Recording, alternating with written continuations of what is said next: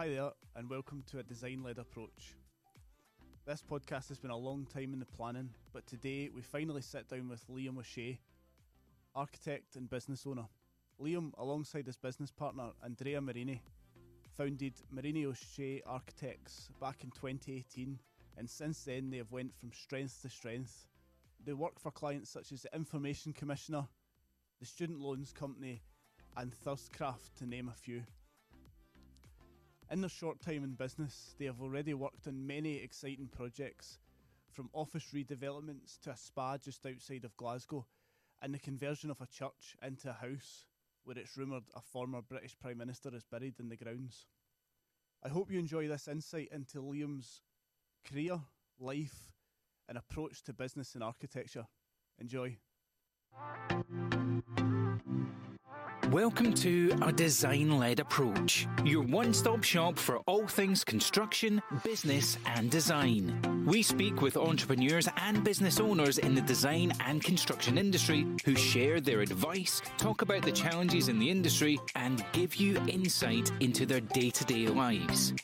A Design-Led Approach starts now.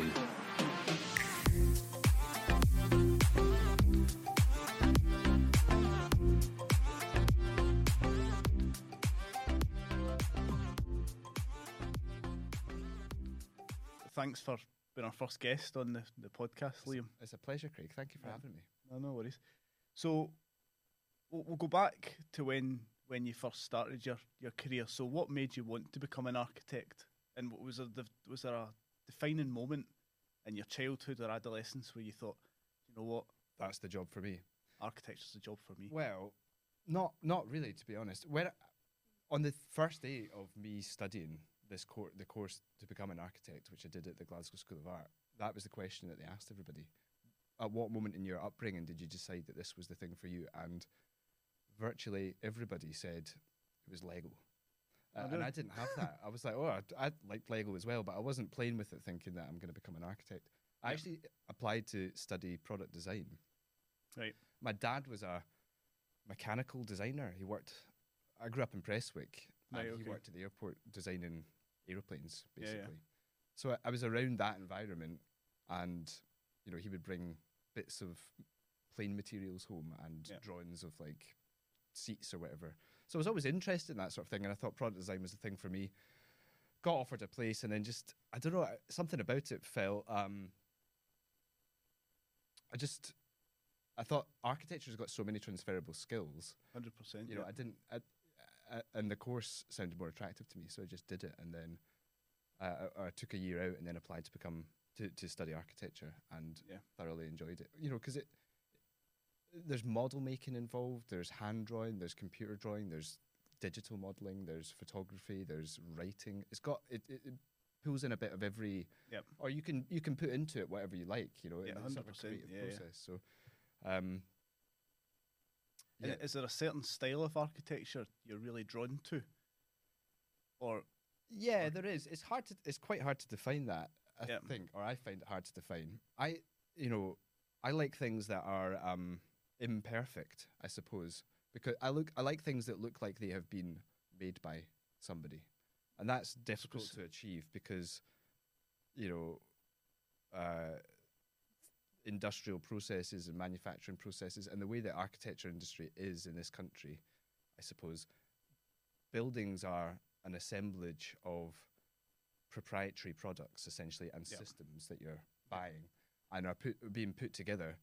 And we find a bit of pushback, particularly on sort of commercial office fit-outs and things like that, where you're trying to commission something which is bespokely made. Yep. Obviously, there's an expense that comes with that. But it doesn't, you know, people see these projects sometimes as just, you're just assembling things which are already available on the market, essentially. Yeah. Whereas we're trying to design something that is unique to the space and the people that are going to be using it and what they're going to be using it for. And that often means, you know, coming up with a very unique design response to a set of challenges and having somebody fabricate things to a particular design. Yeah, so quite often you're wanting to design it in a certain style. Yeah. But the installation contractor will maybe push back and say, well, that's not an off-the-shelf product or a proprietary product that we can use. So so going back, you left school and you went straight to university as you. I didn't actually. I was young leaving school because I went to school when I was like 4 and a bit. So I left school when I was 17. Couldn't even buy a pint. And I looked about 15. So I took a year out and went and worked in a school in Australia, curiously, which is where I met your man that I was telling you about earlier. And then and from Australia, I applied to study architecture. So I declined my offer to go and study product design when I was 17 and went to Australia and reapplied to become to study architecture. And then I got back, took a job in a bookshop for 9 months, and then moved to Glasgow. So I was in my family were living in Edinburgh at that point. Right, okay. So you studied in Glasgow? Yeah, studied at the Glasgow School of Art before it burnt down. Right, okay. Twice. And then you went on to work in a practice, an already established practice. Yeah, the way that the architecture course works is that you study 3 years and then you have a year in industry. Right. And then you return for a further 2 years typically, or that's the way that the course that I studied worked. But the first year in industry for me coincided with the 2008-2009 global financial crash. Yep. And there were architects with 30 years of experience getting laid off and searching for the same sort of job that I was searching for. So it was a virtual impossibility. I applied to everywhere that I could think of and then applied abroad and got flown to Zurich for a job interview, which was, here I was a sort of slightly grotty student, and they put me on a flight from London City Airport to Zurich, which was full of bankers, and I was the only person like, whoa, this is... Wait, that was exciting. It was exciting. I've made it. And they offered me a job at the end, but I didn't take it because they have it's a completely different culture in Switzerland to do with the way that people are paid, and it was essentially a sort of allowance, and I'd be having to pay to work there essentially, and substantial sums of money because Zurich, and it's very expensive to live there. That's what I was going to say. The cost of living in Switzerland's very high. So I ended up just working in a bar and didn't really get any experience of architecture. Went back and finished my last 2 years, and then when I left, I got a job I sort of freelanced for about 3 or 4 different sole practitioner and architects for a couple of years. Right, okay. So I got a kind of broad range of different experience of how people run practices. I was going to say that would give you a good overview of different projects as well as the way people run the practices, etc. Absolutely. So there was a guy, a friend's dad actually, I turned up to work for him and he said, "Have you got your tools with you?" And I said, "Yep, I've got a laptop." And he was like, it's hand drawings here. So I was working, doing hand drawings in one office, computer modelling in another office, so it was pretty, and I was also working in a film prop store at the time. So I was doing like 3 or 4 different jobs overlapping, getting to see how other people did it. And then it came a certain point where that was stressful and difficult to manage. Yeah. And I was fantasising about just having to turn up to work in one place, and I sort of fell into a job, I suppose, a more established practice. Yep. And stayed there for about 4.5 years. So when you left uni, was it more residential projects you worked on? Exclusively, yeah. Yeah. Sole practitioners. Yeah. And then when you move into a more established practice, you would get bigger and different, more diverse types of projects, really. Although the more established practice that I worked for, a huge proportion of their work was for housing associations. Right, okay. And so it was still residential, but it was on a much bigger scale. Some new build, but mostly refurbishment work of tenements, basically, sandstone tenements. Yeah, yeah. Which is a really good kind of study as to how buildings are made, because they share a lot of common traits between tenements. If a sandstone tenement is built within a sort of relatively concentrated period of time and share a lot of common details, and doing renovations to tens, if not hundreds of them, you sort of are exposed to many different aspects of fault finding and sort of future proofing a particular typology of building. Yeah. It's extremely challenging to future proof these type of buildings with the poor fabric performance, etc.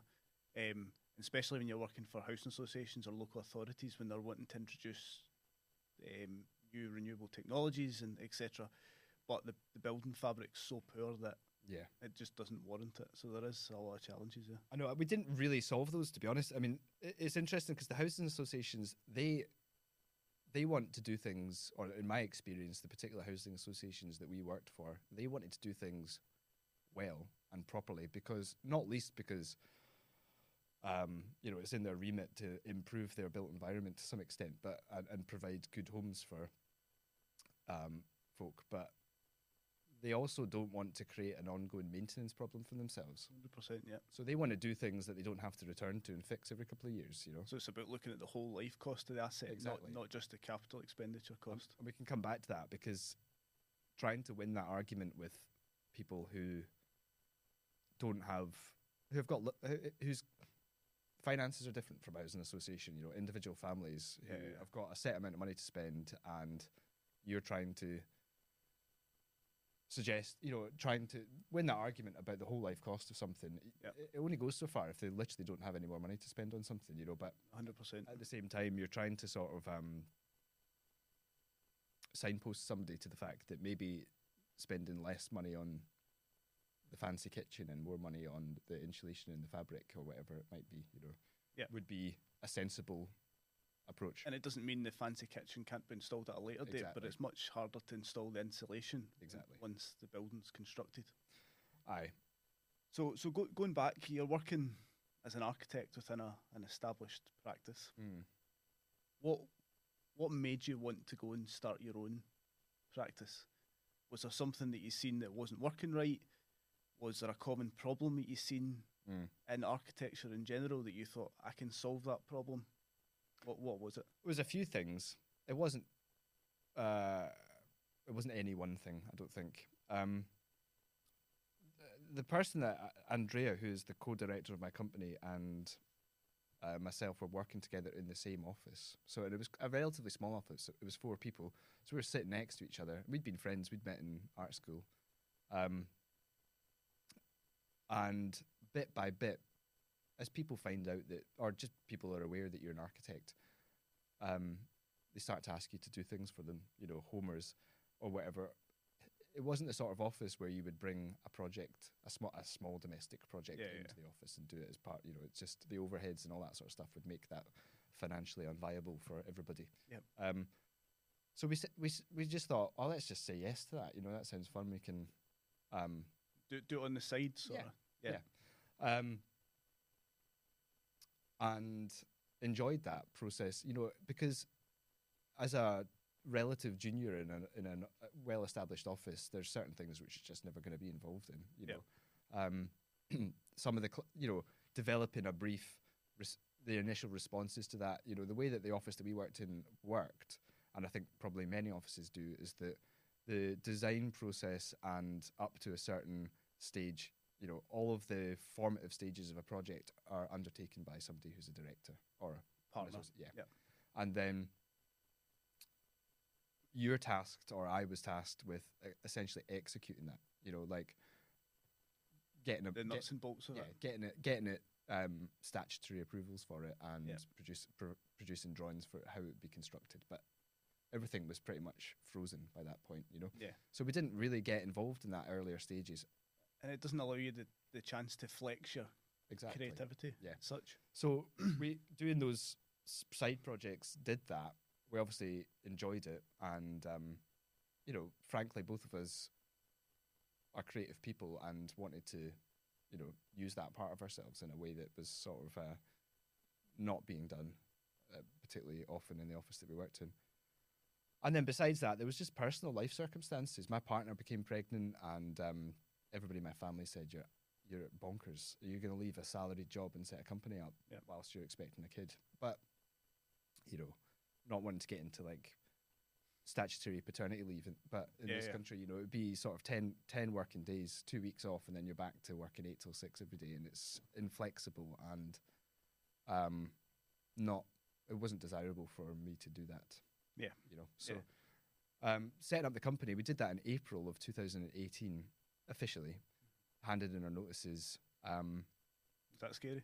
it was incredibly scary. Yeah. Right, yeah. Because, you know, obviously we've developed, you know, very close personal relationships with the people that we work with. There's an office of 4 people sitting in the same room for 4.5 years, you know. Yep.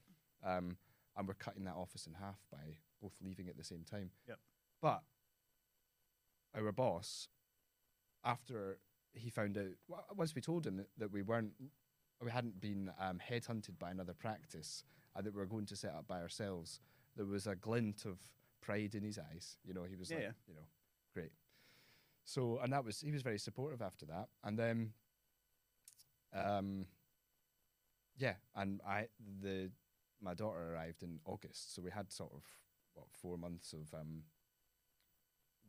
having loads of time on our hands, and then it all disappeared. Yeah. So a mixture of things, really. But, you know, wanting to have the flexibility. You know, we set up as we've only ever worked a 4-day week as well. That was something that we kind of. And how do you feel that that's benefited you and your employees now? The 4-day work week. Do you feel it's a real win for mental health and general work-life balance? It is. It's complicated though, because it works for people. It works for the vast majority of people, right? So Andrea and I, we've both got 2 kids now and other interests beside architecture. So we're both in bands. We both like traveling, or, you know, and just got life administration to deal with. You know? So there's various things that we like to do with that time. Some other people, I'm not saying they've got less interests, but would be, one of the things is that is working as a 4-day week, there's a sort of pro rata arrangement, so we're essentially earning 80% of a full-time wage, and that is, a lot of people would just rather have 20% more, 20% pay rise, basically. So, and how do you feel being a founder and a director of a company? So when it doesn't go right, or there's a project that requires more time, are you still strict in your 4-day work week, or can that be challenging at times, trying to fit that in within the 4 days? Because I know for myself, like some weeks I'm working 6-7 days, and I know it's not good for me personally, but it's what the business needs, and I can't expect the employees to do it. So is that a challenge for you? Definitely. I mean, I say 4 days a week, but you know, we're working virtually every evening, and Andrea is working today, for example. So this is a Friday. This has been recorded, and typically we would never work a Friday, but he works virtually all Fridays now. So it's sort of it you just do it as, you know. I reckon if I had an 8-day week, I'd still manage to fill it. Yeah, manage to fill it and not get everything done. So I'm trying to be strict with myself, because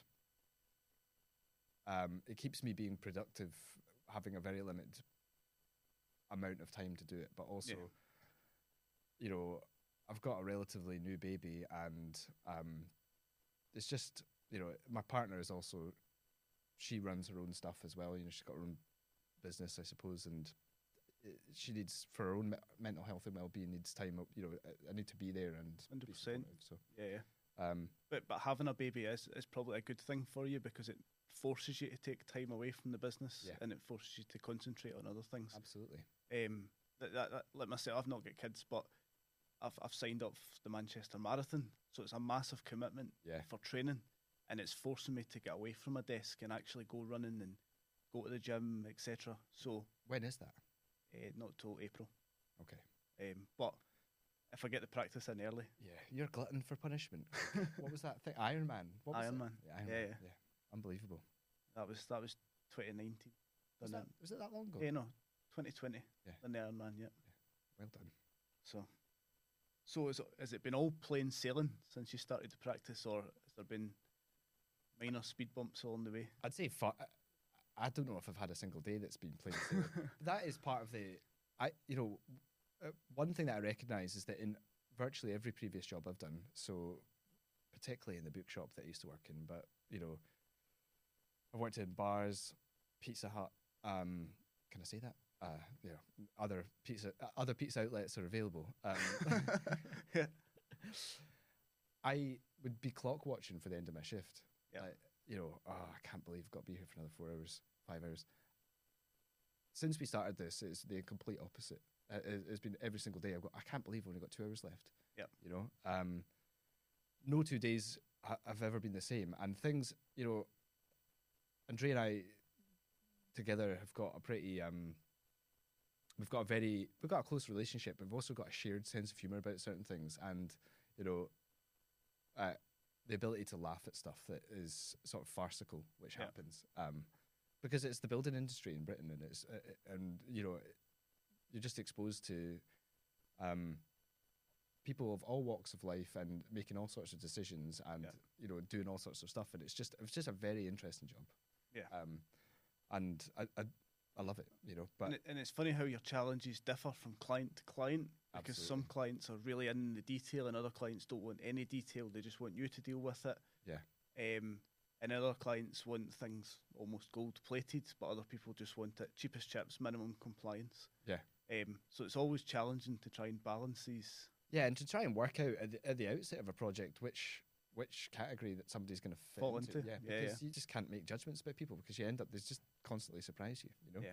But working with people is the central aspect of the job, really. 100%. You know, so. But it's quite refreshing to hear that, even though you come across as someone who's got it all figured out, it's not necessarily, it doesn't feel like that to you. So did you think that's a common misconception when people go to start any business or any practice, that they need to have it all figured out? Did you feel like you were going in a bit blind when you were starting your own architecture practice, or? Absolutely. You know, I suspect that the vast majority of people who start a practice do so later in their career than we did it. You know, I might not be correct about that, but I have a feeling, you know, relatively speaking, Andrea and I were pretty green when we started. You know, we were in our late 20s and had only really worked for a small handful of practices, you know, and other people that I see setting up practices have maybe worked in a broader range of places, doing different types of work, you know, and really sort of pulling in ideas from a wider range of experiences as to how you could run your own practice. And we sort of, because we had the shared experience in an office before we set up, that was the sort of, that has been the main reference point for how things should be done. But do you think that's got a benefit, starting when you're a wee bit green, because you've maybe challenged why is it done this way? Yeah, sure. And you're not pigeonholed into certain processes or practices. Yeah. You can actually question why it's done certain ways. Is it bringing you value? Is it bringing your clients value? Absolutely. Yeah, because you don't have entrenched sort of ways of doing things. You know, exactly. You're sort of, and that was a huge attraction to setting up in the first place, was that, you know, you set up a practice, really what you do, and you've basically got a desk in a room with a laptop, I mean, you don't, and a printer, you don't really need much besides that, and everything, all the systems that you need to run a job, you're designing them from the ground up again, you know, and instituting your own ways of doing things, and that's a sort of design task in itself, and it's that, you know, coming with a system as to how you realize a project, essentially, is the sort of is absolutely central to, you know, successfully practicing as an architect in this country, I think. But there has been many bumps along the way, but you know, it's been a steep learning curve. You know, the steepest one probably at the outset was that in our experience we weren't exposed to how you would properly fee a project, you know, or value the work that you do. So as a result, you know, we massively undercharged for a lot of the projects we were doing at the beginning, and then feel obliged, or are contractually obliged to obligate, you know, to fulfill that. But in a way, that probably was good for the business, because it got you a lot of business to start with, and it gets new clients in the door, and it starts to open up relationships with new clients. So it might have been a blessing in disguise. Yeah. Some of them. Yeah. Some of them, yeah. But, you know, it's glacial, the industry, so you're sort of, once you're into a sort of a service with somebody, you know, as their architect, you could be doing that for the next 4 years or something like that, and a lot can change in 4 years. No, I mean, but we honoured it, and it has been good. I wouldn't change a thing, to be honest with you, but it did mean that you were working, knocking your pan in, and we've got some projects like that. You look back that you put the fee proposal in 3 years ago, and you go, we're working for what?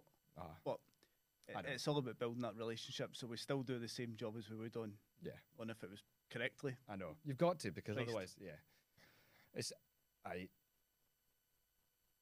just, you've got to just do it as best you can, really, and that's all we've relied on for getting business, to be honest with you, Craig. We don't have a website. We've only recently got a social media profile. Word of mouth is the thing that has brought us clients, and, you know, word of mouth is people have got to be saying positive things about you, otherwise, you know. Well, the construction industry in Scotland isn't actually that big an industry, so if you always tell our clients that if we do a bad job, everyone will soon hear about it. Aye. And likewise with yourselves, if you do a bad job, that news will travel fast. Absolutely. So, in terms of your current workload, what are some of the biggest challenges you face on a day-to-day basis or a higher level project basis? There's a range of challenges. Some of them are just internal challenges, like managing ourselves, and we've got two folk that work with us. You know, Andrea and I are both qualified architects, and the two people that work with us are on the journey to becoming qualified, at various stages in the journey to becoming qualified.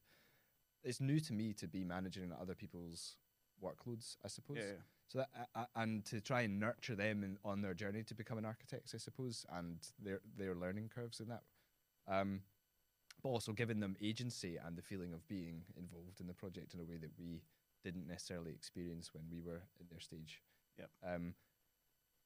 And I don't know about you, but as a business owner or as a founder of a company, I'm very particular about the detail. Yeah. Do you find it hard to let go? Yes. And not come across like you're a stickler. Yeah. Or you're challenging them too much, because I find that's quite challenging sometimes, that I'll see mistakes or I'll see things that I don't like in designs, and I don't want to keep going back and back, because then it makes me look like I'm being petty or whatever. But at the same time, you want the perfect product for your client. Yeah. It's a constant battle, that, because you're sort of trying to work out why you're challenging something. I suppose about picking your battles.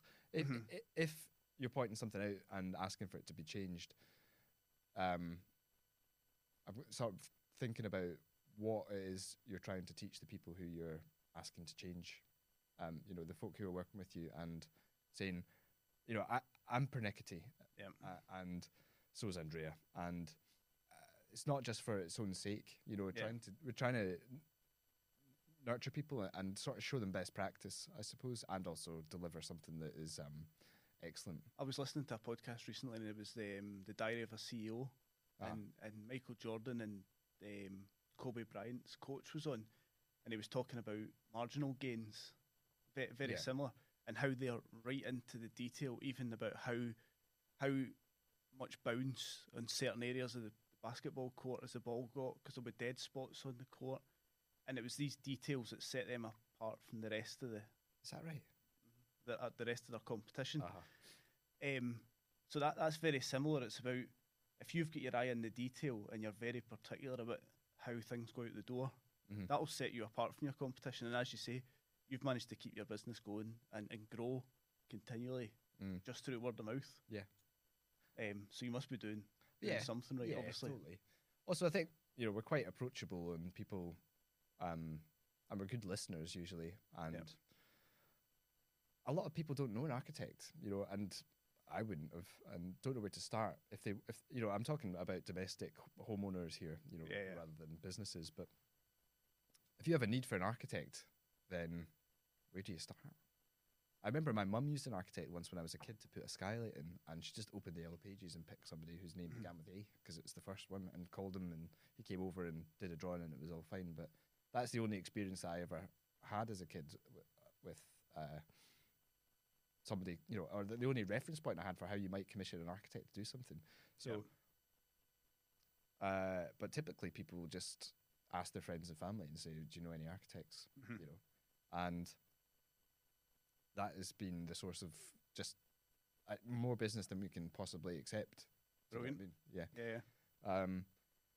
But it's also that therein is also a problem, because there's a particular type of project that we would like to get, but don't really have any clear route as to how we get there. You know, and part of it is because with no presence on the internet, people can't see what sort of work that you do, really. Unless they can ask, and we've got a portfolio that we'll send them and it will show you. But people aren't floating around discovering us and going, putting two and two together and going, they might be an excellent fit for this project that I'm thinking of. You know, so we are moving in that direction. You know, we did this thing, Andrea and I, a year ago where we took a week off work, I think, and went and stayed in Cove Park, which is a sort of arts residency location in just outside of Helensburgh, and spent that week trying to put a plan in place, really, you know, because we'd grown very organically. Jobs came to us through word of mouth. We sort of had an attitude that we would say yes to virtually everything, or at least pitch for virtually everything that came our way. And then as time went on, we started to revise that approach and look for more desirable projects and just become more experienced in identifying ones that were not going to be for us for various reasons.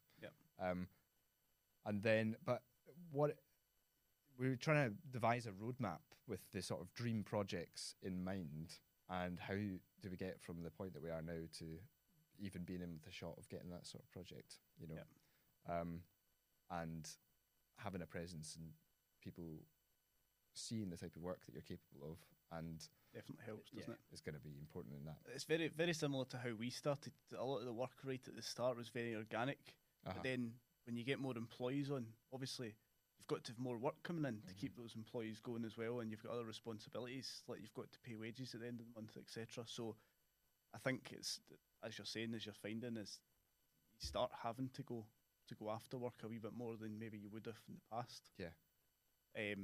Especially with the bigger contractors, there's a lot more competition there in frameworks, local authority contracts, etc.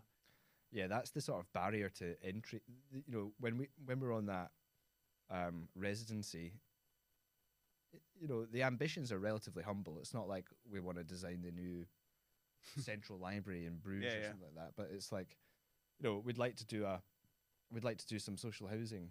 You know, that's not particularly humble, but that's probably one of the biggest ones. You know, we did that in the previous office that we worked in. You know, a block of new housing or new flats, and you know. For a housing association or something, but to get to that point is incredibly difficult in this country. You know, because we did this in the previous office. You've got to qualify. You know, before you can even put an idea together, it's sort of what's your turnover? Is it above 5 million? What's your? There is a lot of barriers to entry, even though in your last practice you were the people that were doing the designs that were literally getting built. So.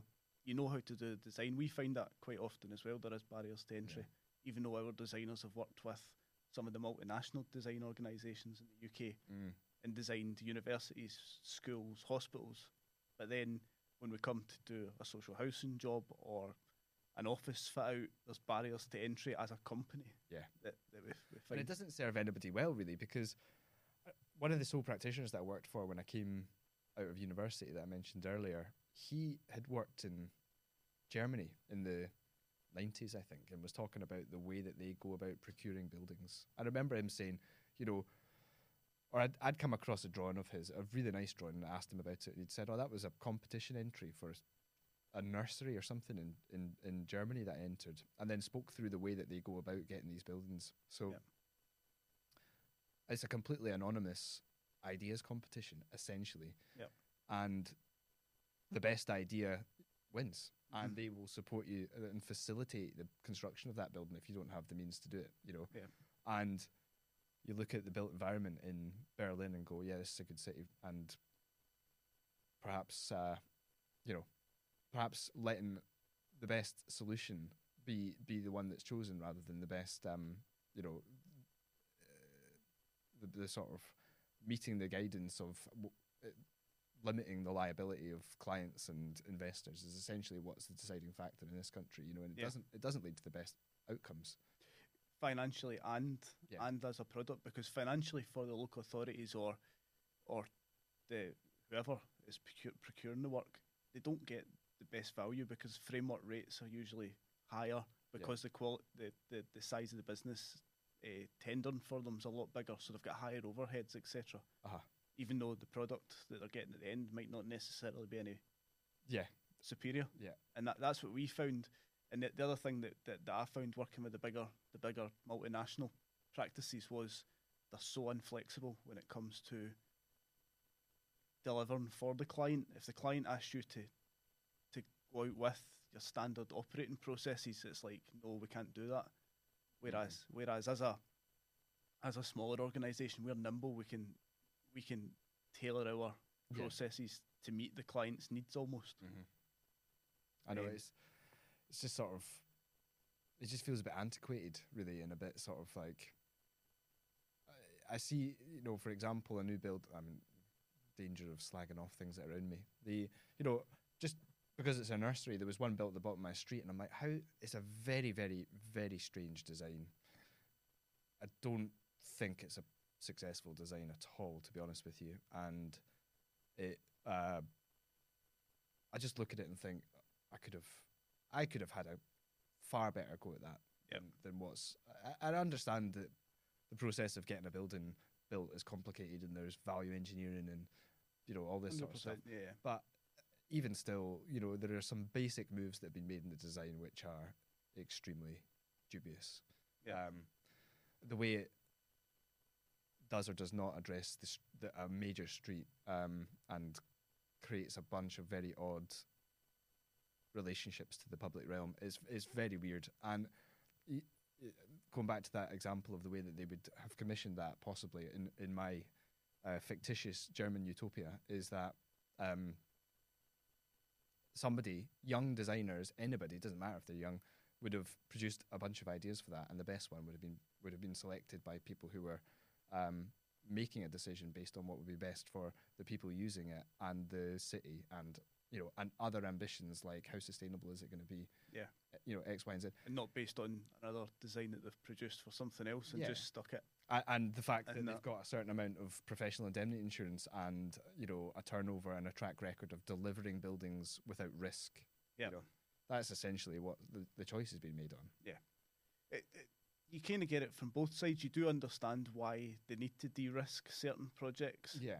But if a practice has got a certain track record of being in business for X amount of years and delivered X amount of projects, then surely it shouldn't be based on turnover, because they could be losing money ultimately. Yeah. But have a good turnover. So. Yeah. Or you could, I can imagine a way that you could have a sort of executive team. Yeah. So that would have a proven track record of delivering buildings, for local authorities or whatever. That is not necessarily the concept design team, let's say. I can think of examples of that happening in other countries where people who don't necessarily have the skills or expertise to actually build a complicated building and see that job through are, the concept of is agreed to be the correct one, and the design is agreed to be the best design for the site and the requirements of the project. But the people who actually execute it and oversee its construction are well experienced and are just sort of delivering the idea. So instead of having the one architect from stage one through to implementation, you've got there's a split in the middle. Yeah, and maybe there's some ongoing role for the original concept architect to sort of safeguard the idea. But exactly, yeah. The Burrell Collection's recently reopened. I think that is a masterpiece, that building, and I think that they won a competition for the design of that building when they were young, and it's not without its technical problems, which have been addressed, as an indication of what it, taking a leap of faith in a designer who's they were relatively young at that point, I think. Mm-hmm. Likewise, Charles Rennie Mackintosh was a young guy when he designed the art school, and that is a masterpiece. Well, it was a masterpiece. Yeah. It's just got to be one of the best buildings in the country. And what do you think, I'm kind of going off topic a wee bit, but what do you think about retrofitting of existing buildings, knocking down buildings and rebuilding, because of the VAT incentives around new builds?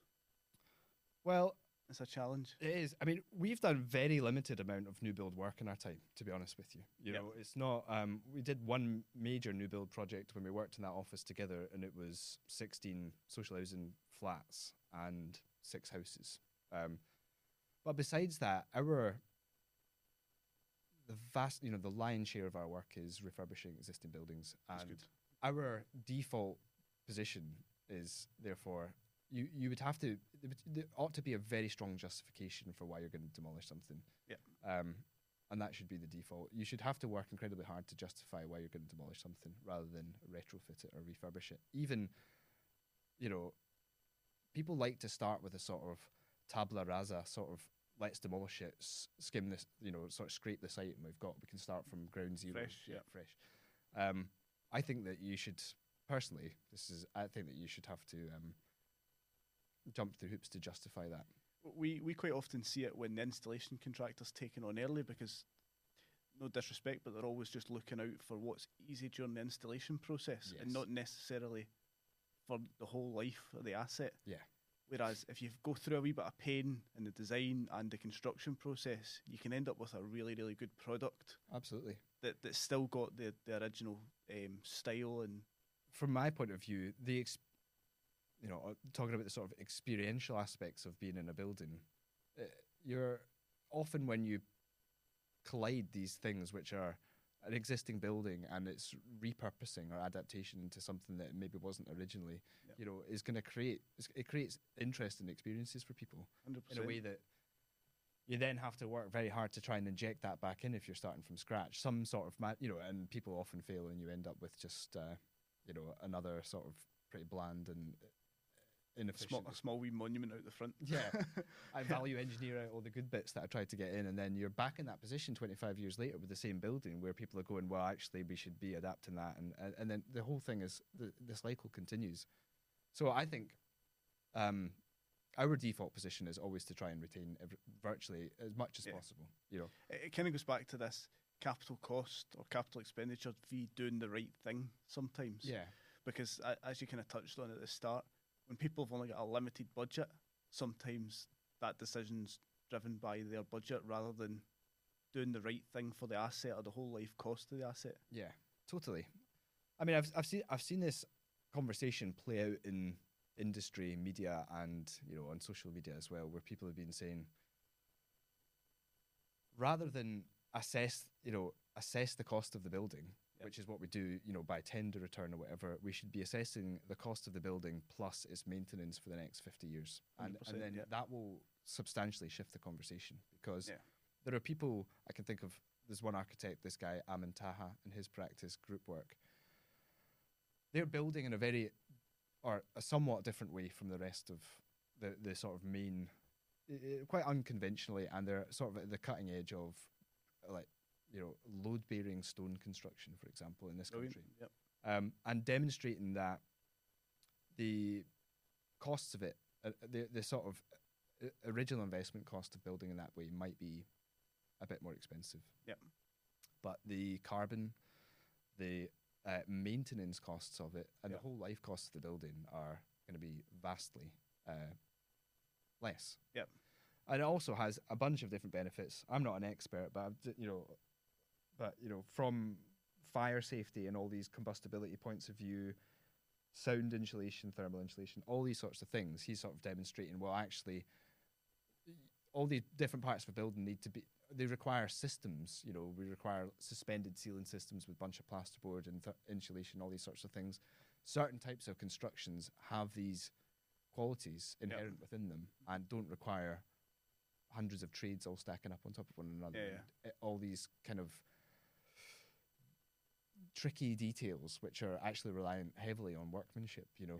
Yeah, yeah. So I guess assessing, taking a much longer term view of what the ongoing costs of a building maintenance are going to be would... Totally agree with that, because as building services engineers, we are quite often telling clients, look, we understand why you want to go for a gas boiler, but you should have a look at air source heat pumps or ground source heat pumps, even though they're more expensive up front. Yeah. the operational expenditure's significantly less over the course, especially when they're paired with things like solar panels or anything like that.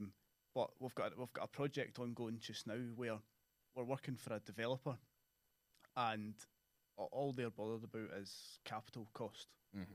And they wanted electric boilers, instantaneous combi boilers in. And we tried to demonstrate that to them.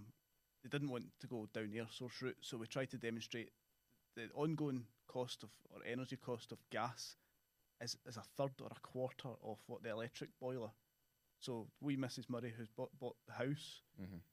she's going to be spending £450 a month to heat it mm-hmm. with an electric boiler, whereas she'd be spending £100 a month or £120 a month with the gas equivalent. Surely you should be looking at that as a responsible developer. Yeah. And we get outweighted. So it's an ongoing struggle for us and a frustration that we have quite often. Yeah, that's unfortunate. It's sort of profit margins in it, and making the best decision for your bottom line rather than for there should be a social responsibility there, really. 100%. And so going back to your career, so what's would you say is a standout project or moment from your career? What's career highlight? It's long and varied, or it's not that long. I mean, I was talking to the taxi driver on the way here, actually, saying he was going also asking what I was doing. I'm 34. I started studying this when I was 18, so it's been virtually half my life. Yeah.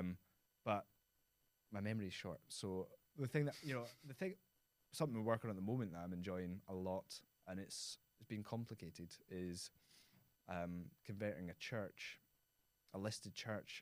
A client of ours bought it in lockdown, I think, from the Church of Scotland's website, which has got just redundant or defunct ecclesiastical buildings of theirs around the place, or sort of other properties that they own, and they seem to own a lot. Just up for sale, and he just went and saw it, fell in love with it. It's in a cracking spot in East Lothian. And it's been an eye-opening challenge. We did a church conversion in the last office that we worked in, but it was in the West End of Glasgow. It was completely different. This is isolated in a bunch of agricultural fields out in the middle of sort of nowhere in East Lothian. And it'd be good to talk to you about this at some point, actually, because it doesn't have a toilet connect. It doesn't have any waste connections. It doesn't have. It's got an electricity supply. It doesn't have really a water connection. Services are always a challenge on remote sites like this. Yep. Yeah, and it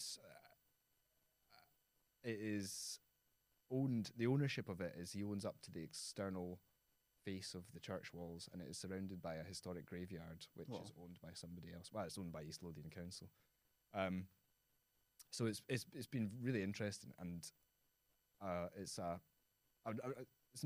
not maybe a career highlight, but it's a great commission, and really enjoyed working on it.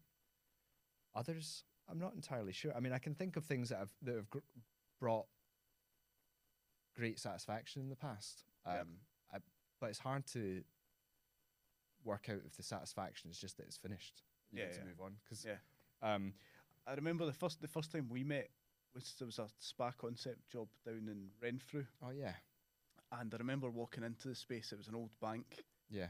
And having seen the plans, I thought, this is never going to work. How are we going to get two floors in here? Yeah. In such a restricted space? How are we going to get all the services through it? How are we going to get it compliant with the building regulations? And then seeing that finished, that was quite eye-opening, because it was a good finish for the space available. I know. That was really challenging. It was quite an undertaking the client went through, and I'm not sure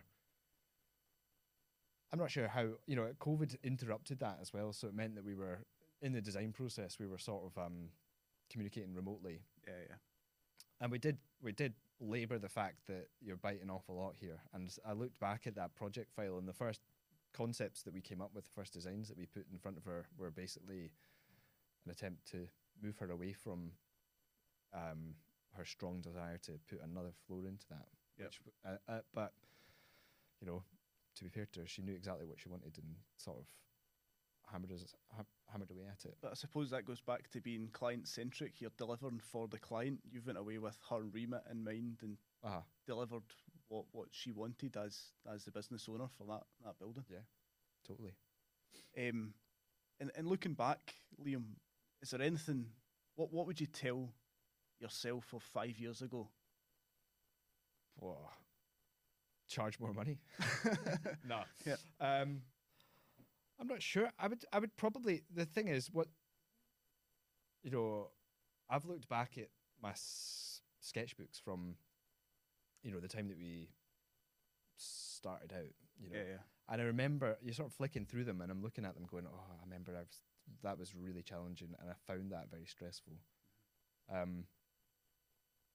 But somehow it got resolved, you know, and I probably didn't need to lose sleep over it or labour about it so much.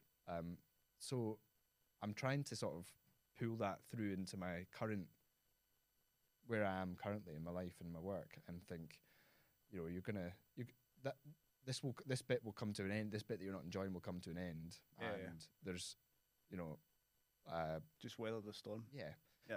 That's not to suggest that the storm is going on all over the place. It's just sometimes you feel kind of, you might buckle under the weight of the things that you're carrying around in your head and 100%. The work that you've got. Yeah, yeah. You know. So I think if I could do anything differently, it would probably be to take on less projects. But it's difficult because the scale of them, a lot of the ones that we started out with are very small, and therefore you sort of need to take on a lot in order to, you know, pay your mortgage basically. Exactly. And then, but then you're burdening all of this administration work that accompanies each of them, and not really the thing that I got into this, you know, this to do. But now you've developed relationships with each of those clients, so there's more clients to come back to you in future if they ever need any more architectural work done, etc. So I suppose there's swings and roundabouts. Absolutely. There, isn't there? Yeah, and it's just getting to know lots of people, which has been exciting. You know, I think it's just. I have this constant desire to have a few core projects that I'm really involved in, and it never really seems to pan out that way yet. You know, it's a lot of I was involved in a lot of projects, and I sometimes worry that I can't give as much as I ought to be able to each of them. Yeah. You know, I feel that pain quite often because we'll have some of the larger projects ongoing, but then you've still got loose ends from other projects, or the installation contractor will come back to you with a technical submission, or they'll come back to you with a technical query, whatever. So you're kind of always got many projects ongoing at the same time, even though you want to get your head into one or two larger scale projects. It never really works out that way. No, it doesn't. And you carry that legacy of other things that you've done in the past, because at any moment, you know, when it starts pouring it down in Glasgow and the rain sort of sideways, the first thing that goes through my head is, I wonder if any of those, you know, you start thinking about the detailing of the buildings that you've worked on, going, is that leaking? I wonder. Thankfully not. But, you know, as you get older and do more things, you know, you just accumulate this sort of, you know, portfolio of work that you also you're kind of going to be linked to, you know. Yeah, yeah. If a problem ever arises with it, you're going to get a phone call about it, but you're also, it's just aging, and you can't help but, you know, just going around Glasgow now, I'm sort of driving past a lot. I worked on that. And I remember that being told to me by other people that I worked with. You know, we would just be in the car and they would say, oh, I did that. And not really, and just kind of like look at it, just kind of glance at it. And I was like, that's really strange. You know, I'd never built anything at that point. And it's like, you must still be invested in it, emotionally invested in it. See, that's one of the things that makes me tick. I go past things and I look, well, that looks like a cool building. I would love to design the services within that building or whatever. And that really makes me tick when I see something that we've created or we've designed, and it's been our concept. It's come from our heads onto the paper and it's actually been built. Yeah. That really... Yeah, it never gets old, that feeling. No. And it's nice when it's built the way that you've designed it, rather than been value engineered out to it. Yeah. It's just also, I mean, I was in Edinburgh yesterday, and right at the outset of a job starting on site, it's just a wee thing, but it's nice, and the for really nice folk. And I met the contractor there yesterday, and it's just such an exciting stage, because they're there with a crowbar. You know, we're making, somebody's lived in this house while we're going through all this design process, and we're having to make assumptions. You know, it's a historic building, it's a tenement flat, so it's 120 odd years old. It's got 120 years of people making decisions about what they're going to do in there, and covering all sorts of stuff up. And you know. So we're assuming or making educated guesses about what we're going to find when things get opened up. And then, you know, arrive yesterday, they've packed up the flat into the two rooms at the front that are unaffected. Things have got dust sheets on them, and there's a guy there with a crowbar. And like, now it's about to get very exciting. Yeah. Start pulling up floorboards. And you're writing the next chapter of this property's story. Yeah, totally. Yeah. And, you know, in historic buildings, it is, there is a constant feeling of, it's like part archaeology, you know, and part sort of surgical intervention, because, and that's really exciting, you know. Yeah. I don't think I'll ever grow tired of that feeling. Yeah. So what's next for Marini O'Shea? Well, we're going to go back on a residency again next year, because we'll be, in April of next year, will be 5 years since we've set up. And that, the first 5 years, that's, I would still consider that to be early days, to be honest with 100%, you. 100%. Yeah. So we're going to go back and do that, and have another kind of week of trying to work out what direction we should go in. Because I think the first 5 years have been sort of defined by gaining a lot of experience, saying yes to a lot of things, and in that process, working out what we want to do more of and what we want to do less of, and formulating positions on a lot of stuff, you know, just as you might expect. Yep.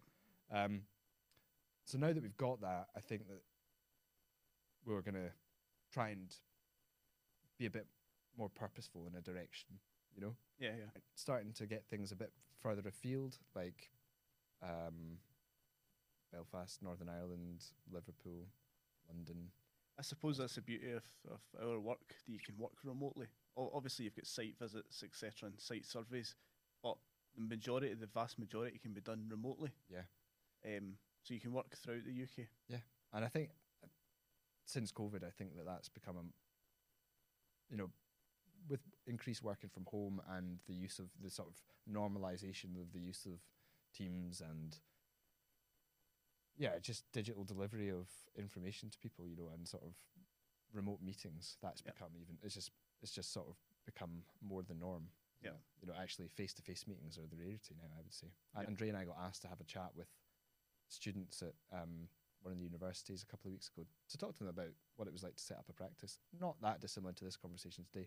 Yep. But there was 100-odd students in that digital meeting room, and not a single camera on. So you're sort of delivering something to 100 little black squares, like into an echo chamber. Yeah, yeah. You know, and hoping someone's listening. Yeah, yeah, yeah. And that's pretty difficult. So it's not the same as being sitting in a room with somebody, is it? You know, the conversation is nuanced, and it's, you know, it's difficult sometimes to do that remotely. Yeah. I think. But you've told it to 100 people. Maybe half of them will even consider it. Half of them will just fall into probably a full-time position in our company. Not everyone's obviously set up to be a business owner. Well, I didn't think. I mean, I honestly never thought I would run my own practice. You know, when I was studying, in one of the lectures that we had, we were asked, those of us who imagined us running our own practice were asked to put up our hands, and mine stayed down. You know, I just didn't think I would ever do that, to be honest with you. But here you are. Here I am. Yeah. Yep. Brilliant. Now I envisage doing it. I can't imagine going back to being an employee of somebody else's. And although I do occasionally fantasize about it, to be honest with you, because I remember I was listening to a podcast in which an architect who I admire, somebody called Mary Duggan, was being interviewed, and she was talking about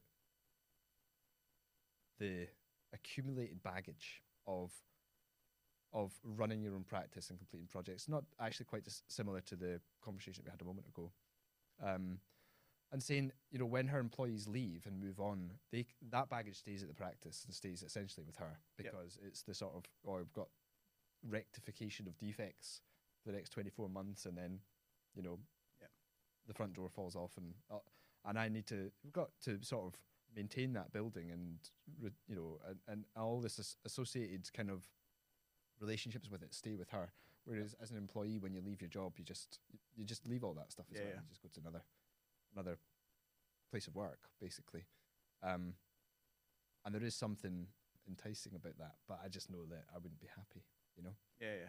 You've got, I feel, me personally, I've sometimes got that itch I need to scratch a wee bit, and it running my own business, and it allows me to flex my creativity muscles and and really stretch my legs when it comes to design.